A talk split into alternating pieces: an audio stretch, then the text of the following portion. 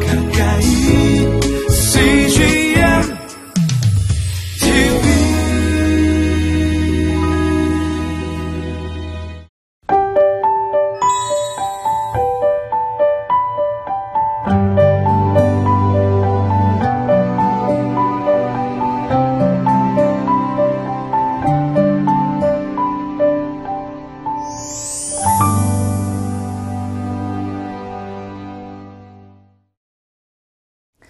예수님의 제자로 사는 삶은 어떤 특별한 은사나 어, 대단한 능력을 가지고 기적을 일으키는 것만은 아닙니다. 예수님이 우리를 사랑하셨던 것처럼 우리가 서로 사랑하고 산다면 참된 제자의 삶일 것입니다. 예수님은 오늘도 우리를 향하여서 당신의 사랑을 베푸시고 어, 누리기를 원하시고 또 그 사랑을 흘려보내기를 원하십니다. 오늘 우리 가운데 베풀어 주시는 예수님의 사랑을 경험하시기를 원합니다. 그리고 그 사랑을 흘려보내기를 원합니다.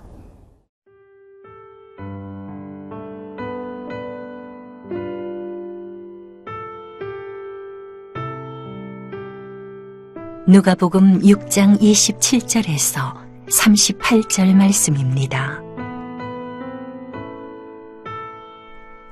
그러나 너희 듣는 자에게 내가 이르노니 너희 원수를 사랑하며 너희를 미워하는 자를 선대하며 너희를 저주하는 자를 위하여 축복하며 너희를 모욕하는 자를 위하여 기도하라.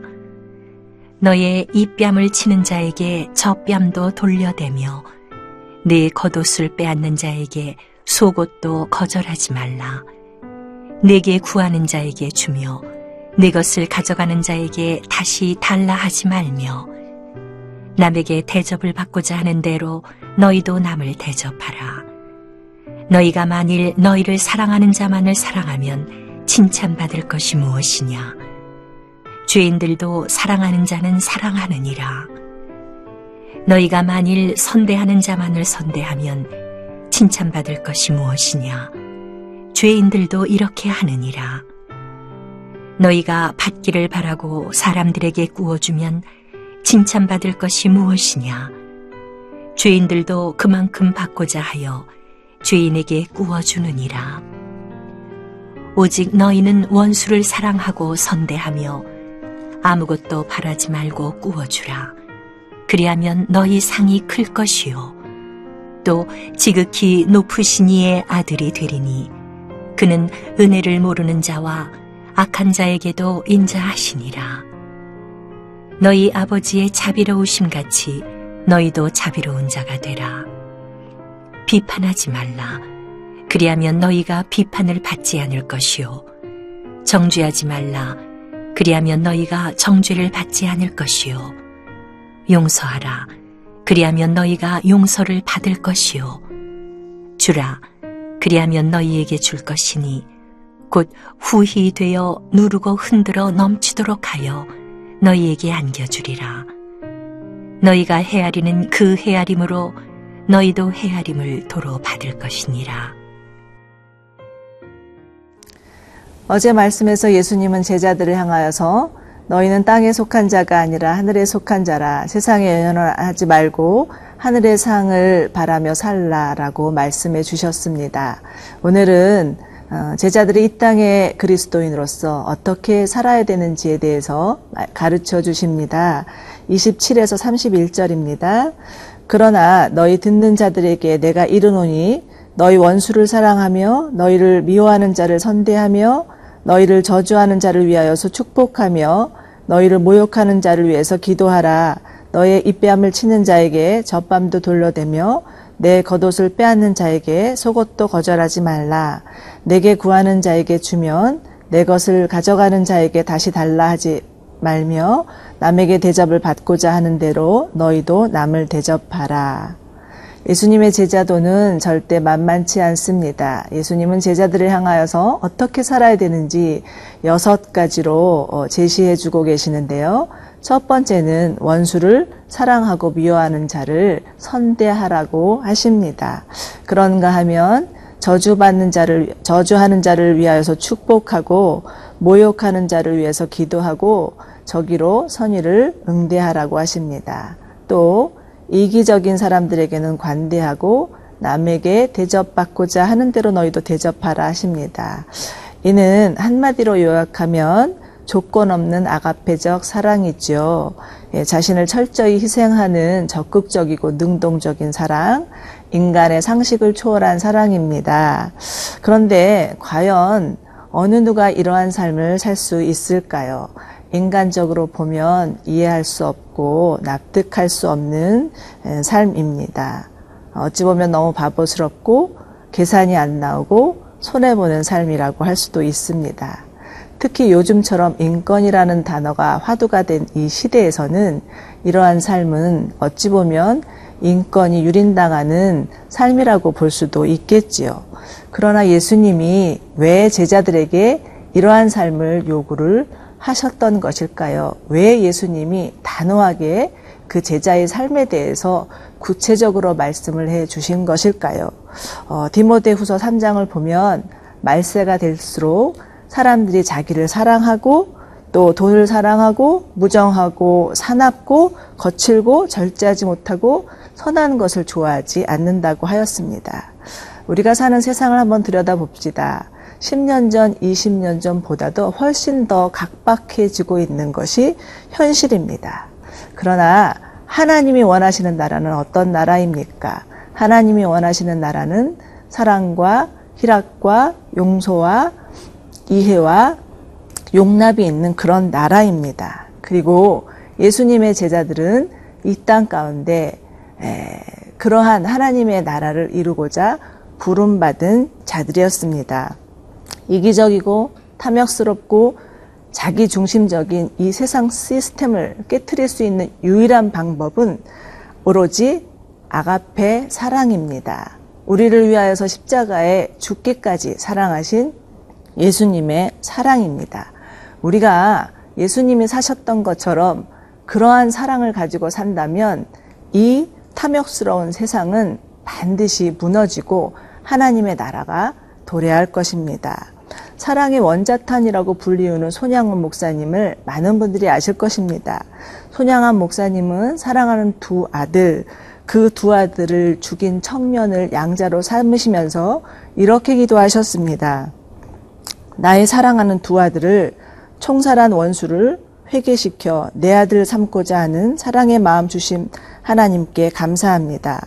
내 두 아들의 순교의 열매로 말미암아 무수한 천국의 아들들이 생길 것이 믿어지니 하나님께 감사합니다.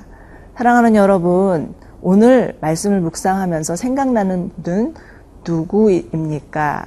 정말 내 마음으로는 원치 않지만 축복하고 기도해야 될 자는 누구입니까? 예수님의 제자로 부름받았기에 예수님처럼 살아가는 저와 여러분이 되기를 바랍니다.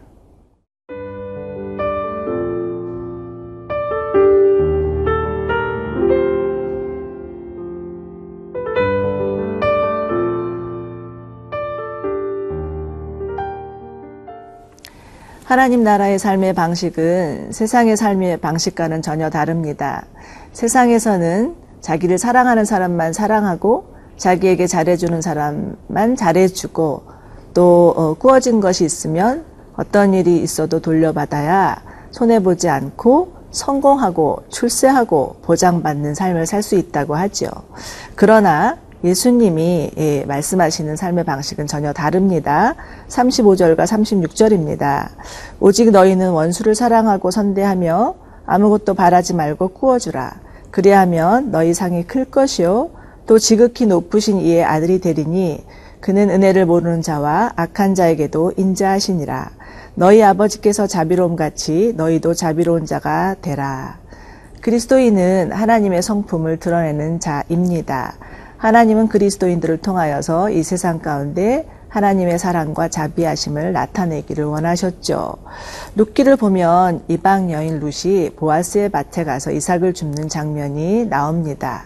이를 본 보아스는 자신의 종들에게 에, 룻이 이삭을 주어갈 수 있도록 충분히 남겨두라고 명령합니다.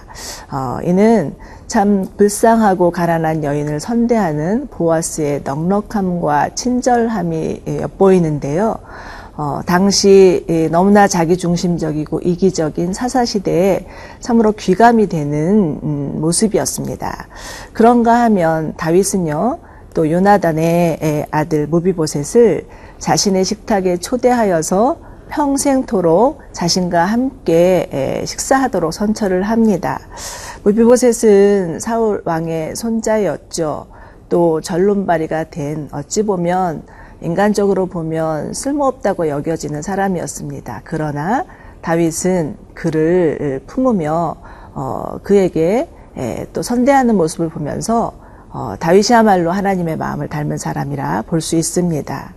세계는 지금요 전 세계적으로 불황을 겪으면서 어떻게 하든 이 술주된 경제를 되살려 보고자 자국 우선주의, 보호 무역주의를 표방하고 나오고 있습니다. 그런데 참으로 안타까운 것은 정말 한 나라가 자신이 가진 것을 또 더 가난한 나라에게 흘려보낼 때 하나님이 더 큰 은혜와 축복을 주신다는 사실을 잊어버리고 있는 것 같습니다. 어, 이것은요, 또 한 국가에게만 적용되는 것이 아니라 개인에게도, 한 지역에게도, 어, 마찬가지겠지요. 한 지역과 가정과 개인이 자신이 가진 것을 흘려보낸다면 그로 인해서 더한 축복을 하나님이 주실 것입니다. 어, 무엇이든 여러분 고여 있으면 썩기 마련이죠. 그러나 흘러가는 물 가운데는 모든 생물이 다 살아납니다. 오늘 말씀을 적용해 보면서 여러분이 가지고 계신 것을 나눌 곳은 어디인지, 나눌 자는 누구인지 생각해 보시면 좋겠습니다. 어, 그리고 또 예수님이 이 세상에 오신 인자로 오신 목적 중에 하나는요. 어, 우리가 어떻게 이 땅에서 살아야 될지에 대해서 보여주기 위함이었습니다. 어, 예수님은 지금 37절에서 너희는 비판하지 말라, 정죄하지 말라, 용서하라고 하십니다. 이것은 무엇입니까? 즉 작은 예수가 되어서 예수님처럼 이 땅에서 살라라는 거죠. 예수님은 함부로 판단하거나 정죄하지 않으셨습니다. 오히려 사랑하고 용서하셨습니다. 만약에 판단하고 정죄한다면 그것은 예수님의 편에 선 것이 아니라 사단의 편에 선 자라고 할 수 있습니다. 예, 우리가 이런 사단의 속임으로부터 승리할 수 있는 유일한 방법은 예수님이 사신 것처럼 사랑하고 용서하는 삶입니다.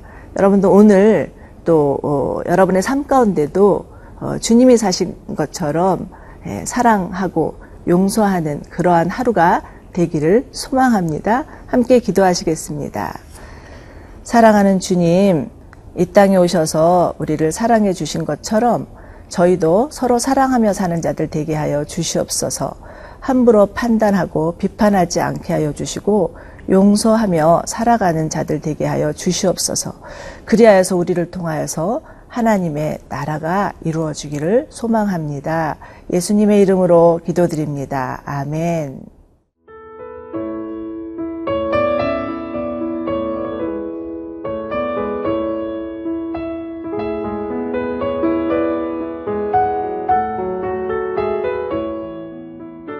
이 프로그램은 시청자 여러분의 소중한 후원으로 제작됩니다.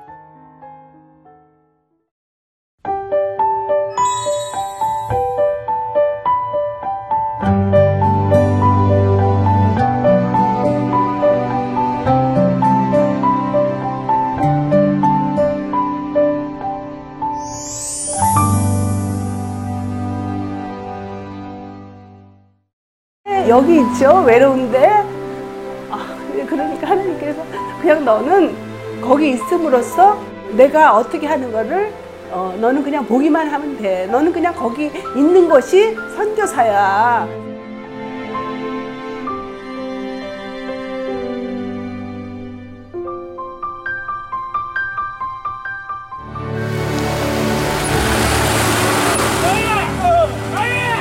육개월을 그냥 손꼽아 기다리면서 이 산골까지 올까 했는데 드림 컴츄르다. 네, 정말 좋았어요.